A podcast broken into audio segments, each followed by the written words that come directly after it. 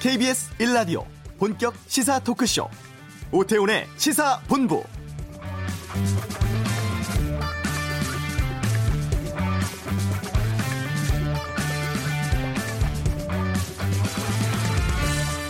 비관적인 사람들은 별의 비밀을 발견해낸 적도 없고 지도에 없는 땅을 향해 항해한 적도 없으며 영혼을 위한 새로운 천국을 열어준 적도 없다.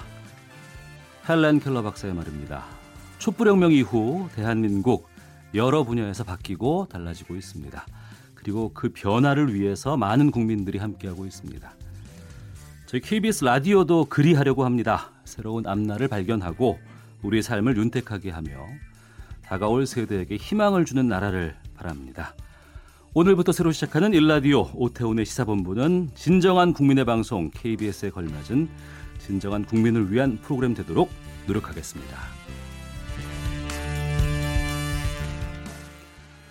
네, 오후를 여는 당신이 알아야 할 이 시각 가장 핫한 뉴스.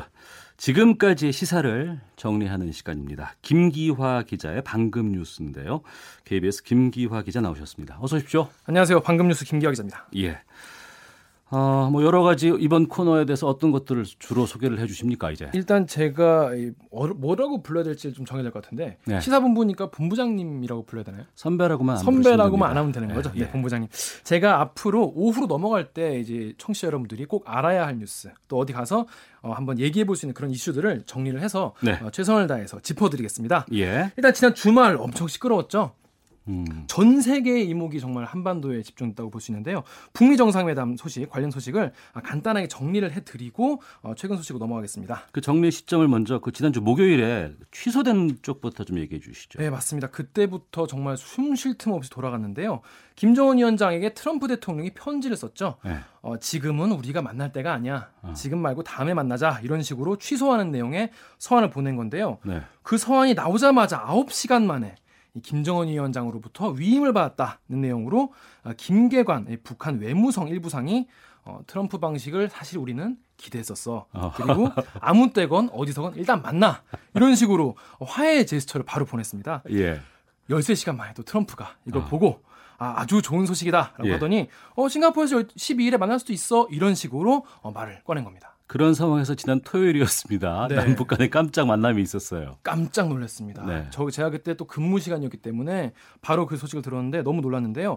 이 회담이 어, 김정은 위원장이 먼저 요청했다고 어, 청와대가 밝혔습니다. 음. 네, 사실 북한 김정은 입장에서는 얼마나 궁금하겠어요. 트럼프 대통령의 진심이. 근데 누가 제일 잘 알고 있고 또 누가 자기에게 설명을 해줄 수 있는가? 어. 결국 김정은 위원장에게는 어, 문재인 대통령밖에 없었던 거죠. 아, 이른바 이제 어, 청와대가 그동안 뭐 얘기해왔던 중재 외교가 본격화가 됐다고 볼 수 있는데요. 어, 한미 정상회담을 마치고 박 귀국한 어, 문재인 대통령이 어, 넘어가서 3시부터 2시간 동안 회담을 하고 왔습니다. 예. 결국 우리 시간으로 어제 아침이죠. 트럼프 대통령이 어, 미북 실무자 간의 어, 북미 회담 사전 협의가 진행 중이다. 이렇게 공식 확인했습니다. 음. 60시간 만에 다시 어, 본 궤도에 오른 겁니다. 채널이 뭐 뉴욕에도 있고 지금 싱가포르에도 있고 네. 그리고 네. 판문점 북측 지역 판문 가게도 지금 열리고 있는 것으로 지금 알고 있는데 네 맞습니다. 거기서 어떤 논의들이 진행됩니까? 아, 기본적으로 투 트랙이라고 보시면 되겠는데요. 먼저 지금 어, 판문점에서 지금도 어, 실무회담이 북미 간에 진행이 되고 있습니다. 어, 미측 대표단이 갔는데요. 미측 대표단 대표는 어, 현 필리핀 주재 미국 대사 성김 인데요. 어, 성김은 예전에 그 주한미 대사를 예전에 했었기 때문에 어, 북한과 한국 사정이 굉장히 밝은 한국 통입니다. 어. 지금 근데 그, 게다가 이 성김 대사가 미 국무부에 있는 고위 인사 가운데 거의 북한과 협상해 본 유일한 인물입니다. 유일한. 왜냐? 트럼프가 다 잘랐거든요. 음. 그래서 없어요. 네네, 네, 성김밖에 네. 없어요. 그래서 성김이 지금 투입이 긴급 투입이 돼가지고 지금 협상을 하고 있는데 그래서 알고 보니까 성김이 들어온 지가 꽤 됐더라고요 한국에. 이미 이미 어. 예전부터 들어와 있었습니다. 예. 그래서 그때 기자들이 아, 왜 들어왔냐?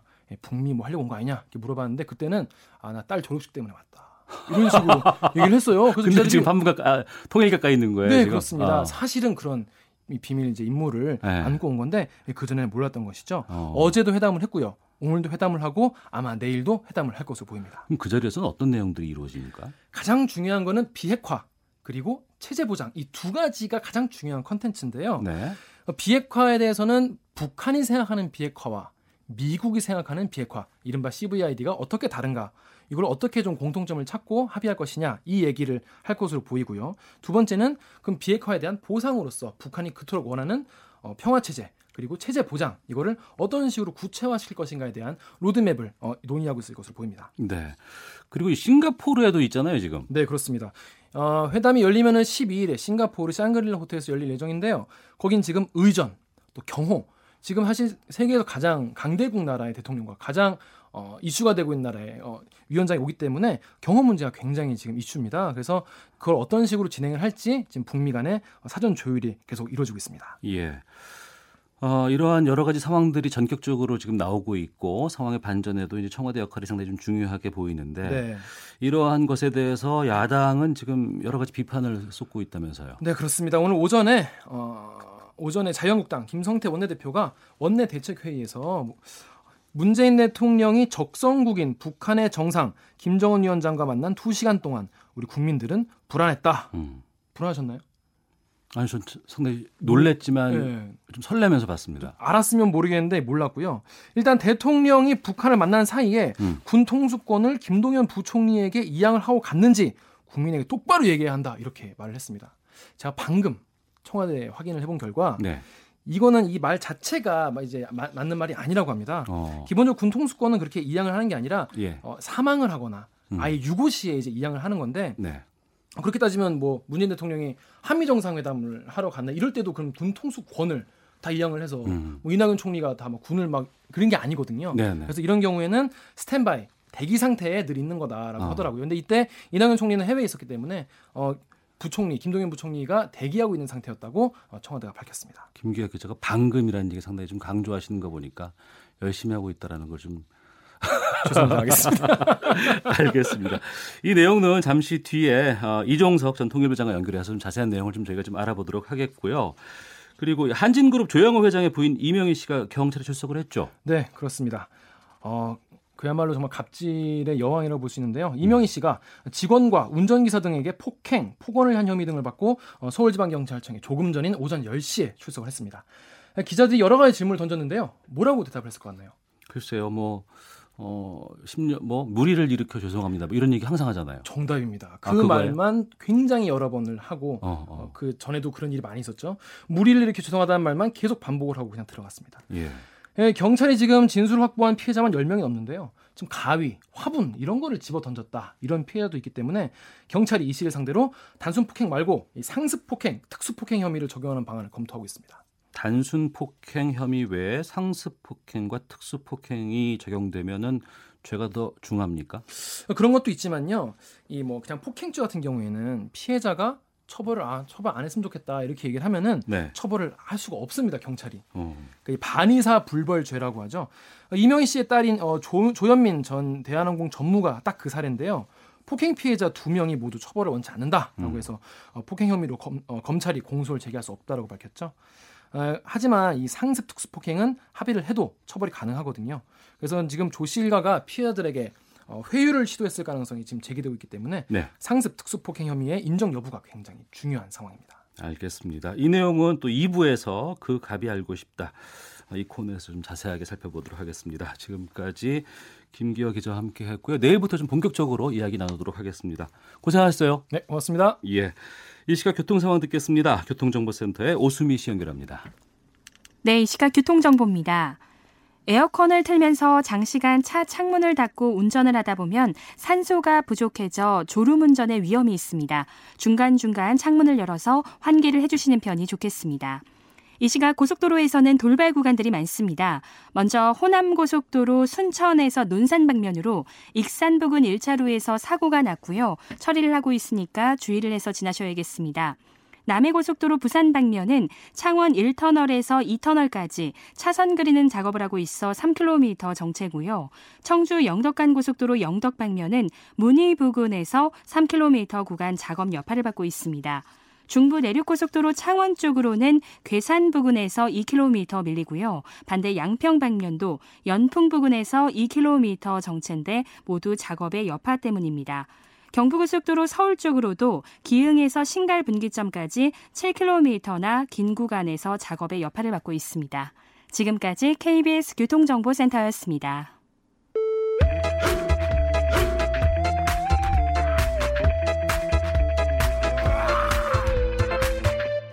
오태우래 시사 본부. 네, 요즘 한반도 정세가 그야말로 롤러코스터입니다. 자고 나면 판이 깨졌다가 또 다시 협상 중이기도 하고 지난 주말엔 남북 정상들 극비리에 만나기도 했습니다. 이와 관련해서 저희 프로그램 첫 섭외 손님으로 중요한 분을 모셨는데요. 아, 노무현 정부 당시에 통일부 장관을 역임하셨습니다. 지금은 문재인 대통령의 외교안보 자문단이신 이종석 전 통일부 장관 연결해서 북미 정상회담 판도 또 향후 한반도 정세 짚어보겠습니다. 나와 계시죠? 네, 안녕하세요. 예, 요즘 가장 바쁘신 분인데 저희 시사본부 첫 초대 손님으로 참여를 해주셨습니다. 고맙습니다. 예, 감사합니다. 예. 아, 지난 주말 정점을 찍었습니다. 2차 남북 정상회담 어떻게 지켜보셨는지요? 예, 저도 그 사실은 남북 정상 간의 한라인 통화 정도는 예상하고 있었는데요. 네네. 근데 그 갑자기 두 분 정상이 만나서 어, 논의를 했다는 보도를 보고 깜짝 놀랐습니다. 아, 보도 보고 아셨습니까? 예, 저도 보도 보고 알았습니다. 그래서 어. 이 남북이 이렇게 협력하는 것 이게 참 좋은 일 아닙니까? 그럼요. 또 정말 격의 없이 현안에 대해서 논의합시다 얘기했지만 예, 예. 이번에 이게 처음 이제 실현이 됐다고 합니다. 그리고 예. 또그 실현 결과가 이번 이제 결과가 6일 6월 10일 날 있을 음. 북미 정상회담의 전망도 밝게 했고 또뭐 음. 아시는 것처럼 그동안 삐걱대던 남북 관계도 좀 복원시키지 않았습니까? 네. 그런 점에서 참 우리도 모르게 일어난 일이지만 너무 다행스럽고 좋은 일이라고 생각을 합니다. 예. 보도에는 김정은 국무위원장의 제안으로 시작됐다고 얘기가 지금 나오고 있는데 네. 뭐 누가 먼저 연락한 게 중요한 건 아니겠습니다만 이 부분이 좀 여러 가지 것들을 담고 있다고 보는데 이거 어떤 의미로 봐야 될까요? 예, 김정은 위원장이 지금 북미 정상회담을 성사시키겠다는 의지가 굉장히 강한 것 같아요. 예. 예 그러니까 지금 뭔가 상황이 조금 삐그러지면 그걸 정리하려고 나서는 거 아니겠습니까? 네. 비핵화 타결을 통해서 하고 싶어 하는 게 있는 것 같습니다. 음. 이게 이제 다른 게 아니라 지금까지와 다른 북한을 만들고 싶어 하는 것 같아요. 그러니까 네. 지금까지는 핵무기를 보유한 가난한 북한, 이런 기존 모델이 있었던 겁니다. 네. 근데 미국으로부터 체제 안전 보장을 받고 이걸 계기로 경제 발전을 고도의 경제 성장을 이루겠다는 것이죠. 네네. 그러다 보니까 이런 생각을 가지고 있기 때문에 결국은 이제 이왕 마음을 먹고 비핵화 타결로 나왔으니 음. 북미 정상회담을 성공시키겠다 이런 생각이 강했던 것 같고요. 예. 그러다 보니까 뭐 트럼프 대통령이 편지를 써가지고 나 정상회담 못하겠다 이렇게 나오니까 북한에서 굉장히 빠른 시간 내에 그 유화적인 그런 이제 편지를 써, 담화를 발표해가지고 상황을 정리하지 않습니까? 네네네. 그 연장선상에서 역시 또 문재인 대통령을 만나서 빨리 이런 상황, 즉 북미 정상회담을 성공적하기 위해서 또 자신에게 유리하게 하기 위해서 어떤 게 필요한 건지 어. 이런 거 말씀도 듣고 또 문재인 대통령한테 보다 더 적극적인 중재를 부탁하는 의미에서 이렇게 요청한 거 아닌가 정상회담 아, 저이 남북 정상회담으로요. 예, 예. 그런 생각이 듭니다. 예. 그 문 대통령이 기자회견에서 그 남북미 삼국 정상회담을 통해서 종전 선언을 추진하면 좋겠다 이런 내용을 밝혔어요. 네. 지금의 상황이라 그러면 여기까지 나갈 수 있을까요?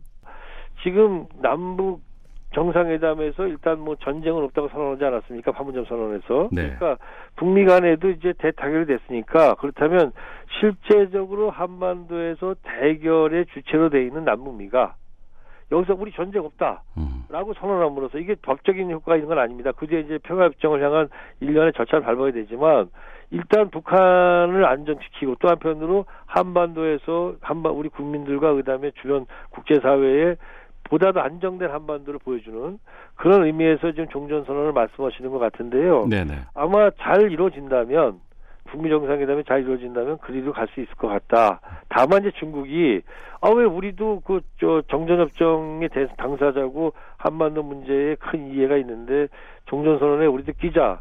뭐 이렇게 얘기할 가능성이 있죠. 근데 네. 그런 경우에 조금 복잡해지는데 음. 일단은 뭐 지금 중국을 배제하자는 게 아니고 중국은 평화협정 과정부터는 들어가지만 한반도에서 실제적으로 대결하고 있는 주체가 남북미였기 때문에 네. 이제 남북 정상회담, 북미 정상회담 끝난 상태에서 한번 다 같이 마지막 이거 전, 더 이상 전쟁은 없다는 걸 선언하자 이런 의미에서 생각, 이런 의미에서 생각한다면 굳이 뭐 중국이 예, 여기에는 개입이 안 돼도 되지 않을까 이런 생각을 정부는 하고 있는 게 아닌가 싶습니다. 알겠습니다. 선결 조건은 이제 북미 정상회담의 성공적 개최가 될 것 같아요. 네. 어, 삐걱되기도 했었고 취소가 되기도 했었습니다. 6월 12일 싱가포르에서 열린다고 지금은 봐도 될까요? 예, 그거는 뭐 제가 볼 때는 거의 확정적이라고 생각이 됩니다. 이미 예. 그 남북 정상들이 공식적으로 6월 10일이라는 말씀을 했고, 예. 그리고 아시는 것처럼 트럼프 대통령도 얘기하지 않았습니까? 음. 다만 이제 의제를 조율하는 과정에서 네네. 약간의 서로 이제 삐걱거리는 게 있을 수 있겠는데요. 네네. 근데 이미 서로가 상대방이 원하는 게 뭔지를 너무 잘 알고 있기 때문에 네. 그 의제를 조율하는 과정에서 결국 판이 깨지기는 어려울 것 같아요. 어. 그렇기 때문에 아마 이번 주말 언제쯤가는 이제 그 공식적으로 양국이 발표를 하지 않을까 이렇게 생각을 합니다. 예, 트럼프 대통령이 취소 선언을 했다가 다시 번복을 한 셈이 됐어요. 네. 이렇게 마음을 되돌린 결정적인 터닝 포인트는 어디라고 보십니까? 그 트럼프 대통령도 지금 북미 정상회담을 하고 싶죠. 네. 그리고 핵 문제를 해결하고 싶어 합니다. 근데 지금 본인이 원하는 방식 있지 않습니까? 본래 본인이 원하는 방식은 일단은 북한이 먼저 다 포기하고 비핵화하고 음. 그럼 그러고 나면 이제 우리가 알아서 너희들한테 해주겠다 보상이나 체제 안전 보장을 북한이 자신은 핵을 포기한다는 거는 새로운 굉장히 중요한 결정을 하는 건데 음. 체제 안전 보장을 아, 그 같이 해줘야지 그 나중에 좀 되겠냐 이렇게 나오지 않았겠어요? 네. 그러다 보니까 자신이 원하는 것처럼 협상이 이렇게 자, 자신의 구도를 가, 잘 가지 않는다라는 보고를 받았을 거고 음. 그런 거에서 조금 불편했겠죠. 네. 그러다가 이제 뭐 아시는 것처럼 김계관 북한의 제일부상이나 최선희 북한 외교부 부상이 어이 뭐 이제 미국의 그 고위 인사들에 대해서 리비아 모델을 얘기하니까 리비아 모델이라는 것이 결국은 북한 저 리비아가 미국의 체제 그저 대량 살상 무기 핵을 포함해서 이걸 포기하고 그런 다음에 뒤에 체제 안전 보장을 받았지만 결국은 결국은 미국이 주도하는 나토의 공수를 받고 결국은 죽었잖아요. 네네. 정권이 그 파멸돼서 이렇게 그야말로 북한으로서는 가장 끔찍한 시나리오에 해당되는 그쪽 얘기를 자꾸 하니까 음. 그 그게 너무 싫어가지고 이제 막 그 뭐 이제 그 고위 미국의 고위 인사들에 대해서 욕을 한 거 아닙니까? 비난을. 북한에서 그 미국의 고위 인사들에 대해서 저 비난한 거는 그동안 북한이 미국에 대해서 뭐 비난한 논조나 이런 거 보면 굉장히 자제되고 절제됐어요. 아 이전에 비교해 봤을 때는 네 그렇지만 그 어떻게 보면은 미국 국무부나 그 워싱턴의 정통 외교관들이 보면 어 북한이 상당히 절제하고 나왔네 이렇게 되는데 네. 그 트럼프 대통령은 그 외교관이 아니지 않습니까? 예, 그러니까 그분은 예. 자기 중심의 그런 강한 애고를 갖고 있는 분이잖아요. 예. 그러니까 아니 우리에 대해서 욕을 했어? 아 이게 아. 무슨 말이야? 이러면서 굉장히 이제 화가 났고 자극을 받으면서 이제 결국은 야 그러면 그만둬라 했지만 아. 그가 보낸 취소 편지 북미 정상회담을 취소하는 편지 내용은 예. 굉장히 정중하고 또 상대방이 북한이 나올 수 있는 통로를 다 만들어 놓고 했습니다. 그러다 아. 보니까 자신이 게임을 했다는 표현을 쓰는데 화가 나서 말이지만 북한이 요 정도 수준도 못 받아들이면 난 안 할 것이고 어. 그러나 북한이 나올 수 있는 이제 틀을 만들어 놓고 이렇게 나온다면 난 하겠다 이런 생각을 하고 있었던 거 아닌가 싶습니다. 예, 그러니까 미국 쪽의 외교 쪽에서는 뭐 북한이 저렇게 나올 수 있다는 건 의례적인 것이었다라고 이해할 수는 있지만 외교관이 전국이 아닌 트럼프 대통령 입장에서는 네. 더 화가 났을 수 있겠다. 그러니까 미국 외교관들이 보면은 의례적인 게 아니라 네. 오히려 북한이 판을 깨지 않기 위해서 아. 상당히 조심스럽게 그러니까 지금 북한이 뭐 미국에 대해서 비난할 때 보통은 이제 그 외교부 성명이나 이렇게 강하게 내는데 그게 아니고 네. 개인의 이름으로 개인의 이름으로 담화를 낸다든가 이래가지고 예. 일부러 당국은 당국 입장은 아니에요. 사실은 당국 입장이지만 어. 형식은 당국 입장이 아니에요라고 말하고 있었습니다. 뭐 그 사람의 개인적 견해일 뿐이다라고 표현할 수도 예, 있겠죠. 예. 그러나 이제 트럼프는 그 그게 통하지 않는 거죠. 어. 그래서 저는 이번 기회에 결국은 예, 북한도 미국이나 다른 데에 대해서 이제 그 자기식 용어를 이제 좀 약간의 이제 좀 막말식에 비난하는 거 비난하는 거 있지 않습니까? 네네네. 그러는 거가 자칫하면은 판을 위험하게 만들 수 있다라는 그런 교훈을 저는 이제 받았다고 봐요. 그래서 어. 예. 비 온 뒤에 뭐 땅이 굳는다고 오히려 예 이런 상황이 결과적으로는 뭐 북미 간에 협상을 하는데 오히려 도움을 줄 거라고 생각을 합니다. 그, 그 부분에서 일부에서는 그 네. 트럼프 대통령의 그러한 기싸움에 김정은 위원장이 밀린 것이다 뭐 이런 얘기도 나오고 있던데 그걸 오히려 네. 좀 이해를 했기 때문에 또 지금까지 결과가 잘 풀렸다라고 볼 수도 있겠군요. 그 이렇게 보시면 되죠. 이 변압끝 전술 같은 거 얘기하면 네네. 그 변압끝 전술은 북한이 하는 거 아닙니까? 보통. 그럼요. 근데 사실은 이번엔 트럼프 대통령이 변압끝 전술을 한 거예요. 어. 그러니까 북한의 외교부 관리들이 낸 담화 내용은 변함끝 전술은 아니었습니다. 예. 근데 이제 관계없이 지금 그 트럼프 대통령은 변함끝 전술을 했잖아요. 네네. 근데 과거 김정일 시대 같았으면 음. 어 이거 맞받아쳤죠. 그리고 도발했죠. 근데 지금 김정은은 그렇게 한 게 아니고 그렇게 하면 판이 위험해지니까 깨지니까 딱 이거 갖다가 자신이 오히려 진화하지 않았습니까? 네네. 트럼프 대통령의 편지가 나온 지 8시간 만에 김계관 제1부상이 아주 유화적이고 정중한 그런 자기 담화를 발표했지 않습니까? 네. 이번에는 이제 개인 담화가 아니라 위임에 의해서 즉 상부의 위임에 의해서 했다라면서 해가지고 음. 북한 당국의 입장인 걸 보여주는 걸 했는데요. 그건 아까도 말씀드렸지만 김정은은 북미 정상회담을 통해서 얻고 싶은 게 있는 겁니다 지금. 네. 그리고 그래서 밀, 이게 밀림은 밀렸다고 하면 밀린 거지만 밀린 게 중요한 게 아니죠. 왜냐하면 김정은이 하고 싶은 지금 게임은 제로섬 게임이 아니고 네.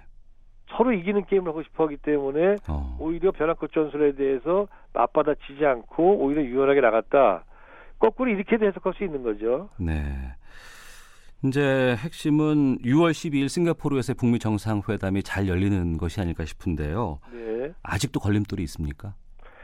지금 굳이 걸림돌이라고 이제 얘기한다면 아시는 것처럼 북한의 김정은 위원장이 뭐 CVID 즉 완전하고 그다음에 검증 가능하고 그다음에 되돌릴 수 없는 그런 비핵화 이거 자체를 반대하는 것 같지는 않습니다. 네. 그건 할 용의가 있는 거죠. 다만 그렇다면 거기에 맞춰 가지고 자신에게 자신의 핵무기를 그렇게 완전하게 포기하는 대신에 자신에게도 완전하고 정말 검증 가능한 건 모르지만 되돌릴 수 없을 만큼의 미국이 북한에 대한 체제 안전 보장을 해달라는 거잖아요. 네네. 북한 입장에서도 지금 자기가 핵무기 포기하는 건 살떨리는 일이거든요. 예, 예. 그러니까 체제 안전 보장이나 경제 제재 해제나 완화 이 조건을 받고 싶은 거죠. 음. 요, 요 서로 간에 요거 맞추는 거죠. 요 시간차, 그 다음에 우선순위를 맞추는 거. 네. 우선순위가 아니고, 아니고 가급적이면 동시에 할 수 있는 거. 이거를 서로 간에.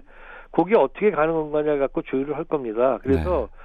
요게 지금 약간 서로 삐거덕거릴 수도 있지만 어. 제가 볼 때는 미국은 너 먼저 포기해라. 그럼 내가 해주겠다 보상을. 예. 근데 북한은 그거 안 돼. 같이 해야 돼라고 네. 하잖아요. 예. 그러니까 우리가 얼핏 보면 기계적으로는 이게 서로 절, 절충점이 없습니다. 예. 그렇지만 조금 창의적으로 생각한다면 제 생각에는 어느 정도 이거는 뭐 그래도 절충할 부분이 있지 않을까. 그래서 어. 어, 좀 서로 의제 조율하는 과정에서 조금 문제가 있을 수 있지만 결국 이것이 6월 12일 날 싱가포르 정상회담을 못 열게 하는 데까지는 가지 않을 것 같다. 예. 그렇게 조심스럽지만 예, 예측을 해봅니다. 예. 그러면 이 전 장관께서 보시기에 그 6월 10일 싱가포르 북미 정상회담에서 양국 간에 합의한 가장 네. 정점의 합의안은 어떤 게 나오는 게 바람직할까요? 기대치. 기대치요. 예. 그러니까 지금 뭐 트럼프 모델이라는 말을 합니다. 트럼프 방식. 리비아 모델이 아닌 트럼프 모델. 예, 그거는 이제 그렇다면 트럼프 모델이라는 거 안에서 분명한 것은 일방적으로 북한한테 먼저 핵을 포기해라 이렇게는 안 할 것 같아요. 네. 그 그리고 북한에서도 김정 그 김계관 제1부상이 그 담화를 발표한 내용에 보면은 아, 자기들이 트럼프 모델이라는 게 나와가지고 음. 내심 은근히 기대했다. 네. 그것이 쌍방 즉 북한과 미국의 어떤 우려를 갖다 해소하고 또 북한의 이익에도 부합하지 않을까 기대했다고 했어요. 예. 그러다 보니까 북미 간의 어떤 이 대타결이 이루어진다면 그 타결의 방식 거기 나와 있는 거는 무조건 우리는 이제 트럼프 방식이라고 표현할 것 같습니다 지금. 네. 근데 거기에서 이제 중요한 건 지금도 말씀드린 것처럼 어떻게 북한이 원하는 체제 안전 보장과 경제 제재 해제 문제와 음. 미국이 가장 목표로 하는 비핵화를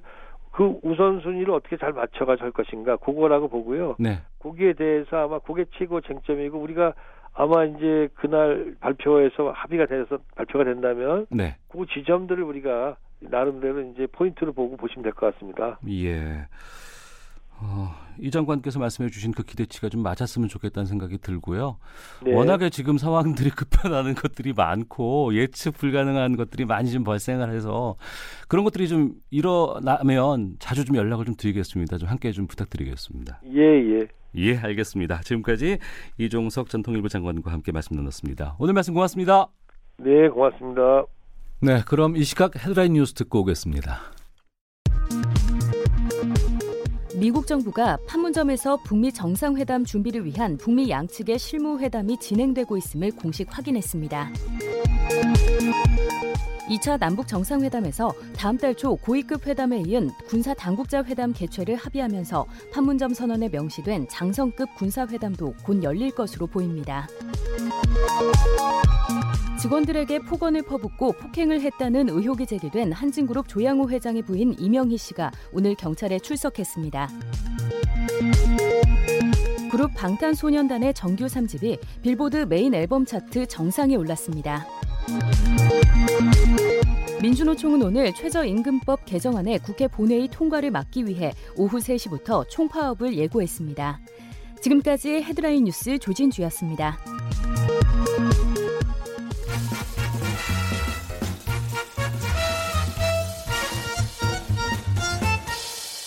오태훈의 시사 본부. 네, 현 정부를 이야기할 때 빼놓을 수 없는 것 중에 하나가 그 청와대 국민청원이라는 게시판입니다. 지난해 8월부터 시작한 이 청원 게시판에 하루 평균 약 700여 개의 민원과 건의가 쏟아지고 있고요. 이것만 봐도 이 대한민국 사회 흐름을 한눈에 알 수 있다는 말이 나올 정도입니다. 그래서 저희 시사본부에서는 어, 김현석 기자와 함께하는 핫 뜨는 청원 이러한 코너로 청와대 국민청원에 대한 전반적인 내용을 좀 짚어보는 순서 앞으로 계속 갖도록 하겠습니다. 어, KBS 시사데스크의 김현석 기자 나오셨습니다. 어서 오십시오. 예, 안녕하십니까. 이 국민청원 어떤 코너인지 좀 설명을 좀 해주시죠. 네, 지금 뭐 말씀해 주신 대로 이제 청와대 국민청원에 올라 있는 청원 가운데 이제 국민 생활에 밀접하고 또 관심이 가는 청원을 소개하는 프로인데요. 네. 오태훈 본부장님 청원 자주 들어가시죠? 네, 저 가끔 들어갑니다. 그 들어가 보시면 요 최근에 보면 이제 예, 예. 보육교사 휴게 시간 늘려달라. 뭐 이런 청원도 예, 이런 예. 청원도 보이고 예. 한강의 다리 들에 보면 이게 자살을 조장하는 듯한 낙서들이 굉장히 많다. 우리 막기 위한 건데 조장한다고. 그렇죠. 예. 또 반대로도 있고 뭐 예. 그런 걸 이제 조치해달라 이런 것도 있고 지난주 이제 트럼프 미 대통령이 북미회담 취소한다 이런 서한 보내지 않았습니까? 그렇습니다. 그날은 막 보니까 대통령 힘내세요. 네. 뭐 이런 청원도 굉장히 많았던 것 같고요. 어. 또 제일 재미난 건 이런 좀 쓸데없는 청원을 하지 말아달라. 이런 청원도 있더라고요. 그러니까 다양한 국민들의 소통의 창구로 지금 역할을 하고 있고 의견과 건의들이 쏟아지고 있는데 이게 지난 8월부터 시작됐다고 들었거든요.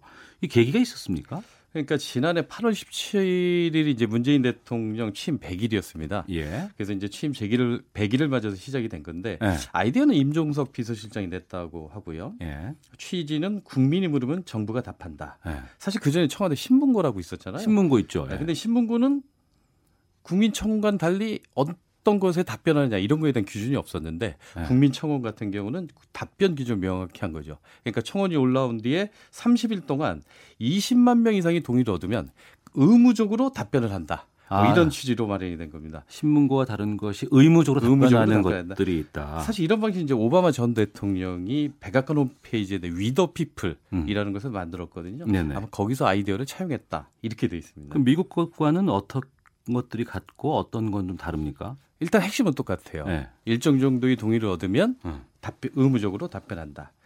근데 이제 처음에 위더피플 같은 경우는 뭐 5천 명이었다가 2만 5천 명 뭐 이 정도 넣었다고 하는데 재미난 게 지난 2012년에 네네. 오태훈 본부장님 스타워즈의 데스스타라고 혹시 아세요? 데스스타요? 네. 굉장히 큰 네. 일종의 전투용 인공위성인데 스타워즈 인공위성. 네, 그 동그랗게 생긴 거 그렇죠, 그렇죠. 예, 예, 예, 근데 그게 있습니다. 지름이 120km예요. 네. 그러니까 서울대전 영화상에서 그렇죠, 그렇죠. 그러니까 지름이 120이니까 서울대전이 140이니까 거의 서울대전에 맞먹는 지름을 가진 인공위성. 네. 이거를 만들어달라는 청원이 올라온 거예요. 아, 그걸 만들어달라고요? 만들어달라. 해서 행성에서 외계인이 침입할 것에 대비한 국방력을 강화하자. 어. 또 이것을 만드는 과정에서 네. 그 일자리가 창출된다. 어. 그래갖고 이제 청원을 올렸는데 네. 무려 3만 4천 명이 동의를 거기에 대해서 백악관에서 답변을 해야 되잖아요. 했어야만 했죠. 그래서 백악관이 답변한 걸 보니까 그거 만들려면 어. 85경 달러가 든다. 아 원도 아니고 5경 달러인데 이게 어느 정도냐면 네. 지, 지난해 전 세계 GDP가 80조 달러예요. 예, 예. 그러니까 그거의 만 배죠. 예. 그러니까 전 인류가 어. 1년 동안 만 년을 일해서 음. 만년 동안 전 인류가 일해서 얻어내는 부를 다 투자해야 만들어낼 수 있는 예산이 드는 거죠. 그래서 이렇게 드니까 우리가 재정 적자 심한데 못 만든다. 음. 그리고 우리 그렇게 행성과 적대적이지 않다. 다른 행성과. 그리고 세 번째는 이거 전투기 하나만 가도 금방 고장난다. 아. 이러니 만들지 못한다. 아. 뭐 이렇게 답변을 올리는 굉장히 좀 황당한 이런 답변도 있고 있고 했거든요. 사실 이렇게 의무적으로 답변할 수밖에 없게 만든 이런 취지는 같고요. 근데 청와대가 국민청원인데 20만 명, 20만 명 우리는 다소 좀 엄격하다라는 점에서 차이가 있다고 하겠습니다. 알겠습니다. 그럼 국민청원과 관련해서 좀 한 걸음 더 들어가 보도록 하겠습니다. 이것을 가장 잘 알고 이것에 대해서 많은 시간을 할애하는 분이 계시다고 하는데요. 전화 연결 한번 좀 해봤습니다. 나와 계시죠? 예, 안녕하세요. 예, 저 저는 시사본부의 오태훈이라고 하고요. 어느 예, 분이신지 소개를 네. 좀 해주시죠. 아, 청와대 국민청원을 담당하고 있는 뉴미디어 비서관입니다. 정혜승입니다. 안녕하세요. 아, 네. 청와 청와대 정혜승 뉴미디어 비서관이시군요. 네네. 아, 그럼 지금 청와대랑 제가 연결하고 있는 건가요? 네, 그렇습니다. 제가 사무실에 있네요. 네. 아, 그러시구나. 요즘 청와대 비서관들 엄청 바쁘시죠? 뭐 당연하지만 바쁩니다. 네. 예. 그 뉴미디어 비서관이 어떤 직책인지 좀 소개를 해주세요. 청와대는 그러니까 비서실에 이제 비서실장님 아래 여러 몇 가지 수석실이 있습니다. 예. 예. 국민과 소통하는 국민소통 수석실 그 윤영찬 음. 수석이 맡고 계신데요. 네네. 그 국민소통 수석실 산하에 다섯 개 비서관실이 있습니다. 네. 그 홍보기획, 뭐 대변인, 그다음에 뉴미디어, 춘추관, 해외 언론 이렇게 다섯 개 비서관실이 있고 제가 뉴미디어 비서관실을 맡고 있고요. 음. 온라인에서 주로 진행이 되는 청와대 디지털 소통을 책임지고 있습니다. 예. 하루에 뭐 700여 개가 올라온다고 하는데 가장 많이 올라오는 청원 종류는 어떤 겁니까? 아, 얼마 전에 그 한국정보화진흥원이 도와주셔서 한 8개월치 16만 건 빅데이터 분석을 했어요. 예. 그랬더니 그 청원 중에서는 인권과 성평등에 대한 청원이 가장 많은 걸로 나타났습니다. 이게 보면은 뭐 다른 분석을 돌려봐도 인권 성평등 혹은 뭐 보건복지, 복지 문제나 안전, 환경 이런 순서입니다. 음. 그리고 키워드 분석을 해봤더니 뭐 대통령, 아기, 여성, 학생 이렇게 많이 언급된 거로 나와요. 그러니까 네. 아 아기나 여성, 학생 아무래도 조금 더그 약자들이 호소하는 통로 역할이 아니냐 이런 분석도 나오더라고요. 예. 저희 방송에서 김현석 기자가 이제 이 코너를 주로 맡게 되는데요. 좀 서로 말씀 예, 네. 나누시죠. 네. 예, 안녕하세요. 예, 안녕하세요. 지금 조금 들었는데 정말 감사합니다. 공부를 많이 하셨네요. 아, 열심히 하고 있습니다. 예. 네. 제가 궁금한 게 지난주에 네. 이제 세월호 청문회 위증 관련해서 조효옥 대의를 이제 징계해 달라는 청원에 대한 답변을 직접 하셨잖아요. 네네. 지금까지 이제 30건에 대해서 이제 청원에 대한 답변이 이루어졌는데 개인적으로는 어떤 답변이 가장 기억에 남으세요? 아 개인적으로는 사실 그 몇 가지가 있는데요. 하나를 딱 꼽기는 어렵지만 납태죄 폐지 청원의 경우에는 예. 저도 그렇게 현실이 심각한지 몰랐거든요. 근데 음. 2010년에 뭐 조사를 했더니 그 한 해 한 17만 건의 그 낙태 시술이 이루어지는데 합법 시술이 6%밖에 안 돼요. 그럼 나머지가 다 불법이라는 건데 실제로 기소되는 규모는 한 해 한 10건? 그러니까 네. 그나마도 그 이후에는 조사조차 없어서 그러니까 8년 만에 이번에 이제 실태 조사를 재개하자 이렇게 됐는데 그것도 의미가 있었고요. 그 최근에 그 페미니즘 교육 총원이 있었는데 이제 교육부하고 여가부 그다음에 인권위가 협력을 해서 인권 교육을 강화하자 이렇게 얘기를 했는데 그 초등학교에서 젠더 교육을 하는 선생님을 한번 뵀어요. 그랬더니 그 청원 답변 이후에 현장의 논의도 굉장히 활발해지고 굉장히 고맙다. 의미 있는 변화가 만들어지고 있다. 이렇게 얘기를 하셔서 정말 좋더라고요. 예. 네. 네. 그 법원 판결에 관한 것도 있었고 뭐 네. 청와대 답변에 뭐 적절하지 않은 것조차도 좀 의무적으로 답변해야 된다. 뭐 이런 낭비가 좀 있다라고 하는 지적도 있는데 이런 건 좀 미리 걸러야 하지 않을까 싶기도 하거든요. 어떻습니까? 뭐 당연히 여러 가지 고민을 하고 있는데요. 최근에 그 서울대 미디어 하시는 이준웅 교수님이라고 어느 신문에 인터뷰하신 내용을 보니까 예. 그뭐 정치는 엄숙한 게 아니다. 그 음. 시민들이 실수하고 배우며 자충우돌 하는 게 시민 정치인데 우리는 어떤 청원이 20만 건 넘는 동의를 받는지를 보고 그 적합한 주제 혹은 방식을 깨쳐나가는 시민적 학습 과정이다 이렇게 얘기를 하셨어요. 예컨대 그 판사를 해임해달라는 청원은 뭐 20만이 아니라 100만이 와도 사실 해결해 줄 수 없는 건데 그렇죠. 네. 대통령이 못하는 일을 있다 이런 일이 있다라는 그 상권 분립을 학습하고 있다 이렇게 얘기를 어. 하시더라고요. 그래서 사실 그 저희가 이건 되고 저건 안 되고 이렇게 거르는 것보다는 대응을 조금 더 잘 하고자 합니다 지금은. 네.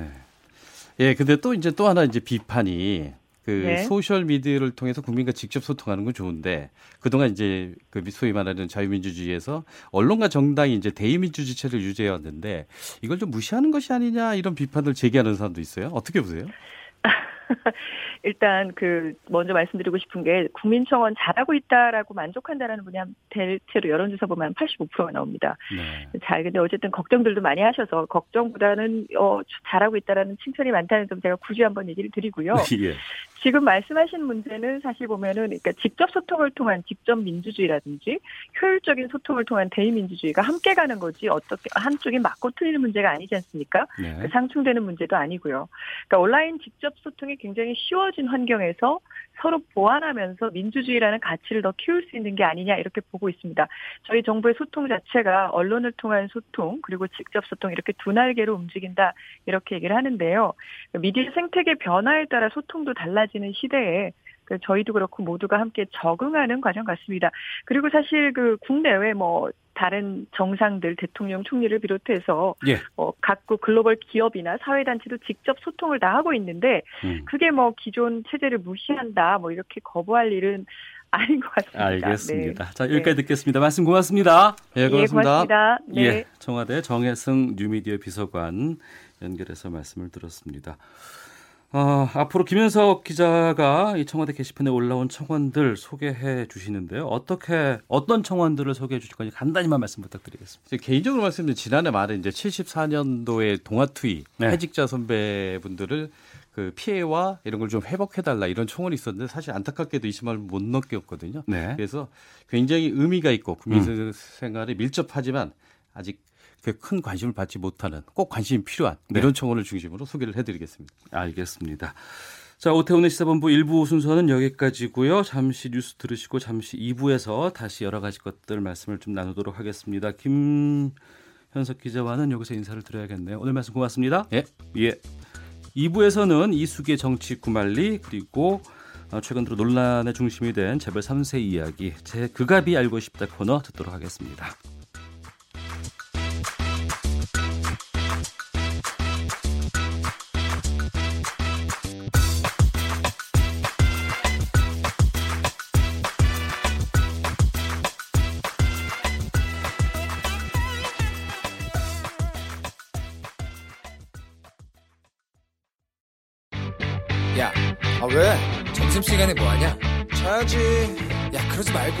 이거 한번 들어봐. 아 뭔데? 지금 당장 라디오를 켜봐. 나른한 오후 깨울 시사 토크쇼. 모두가 즐길 수 있고 함께하는 시간.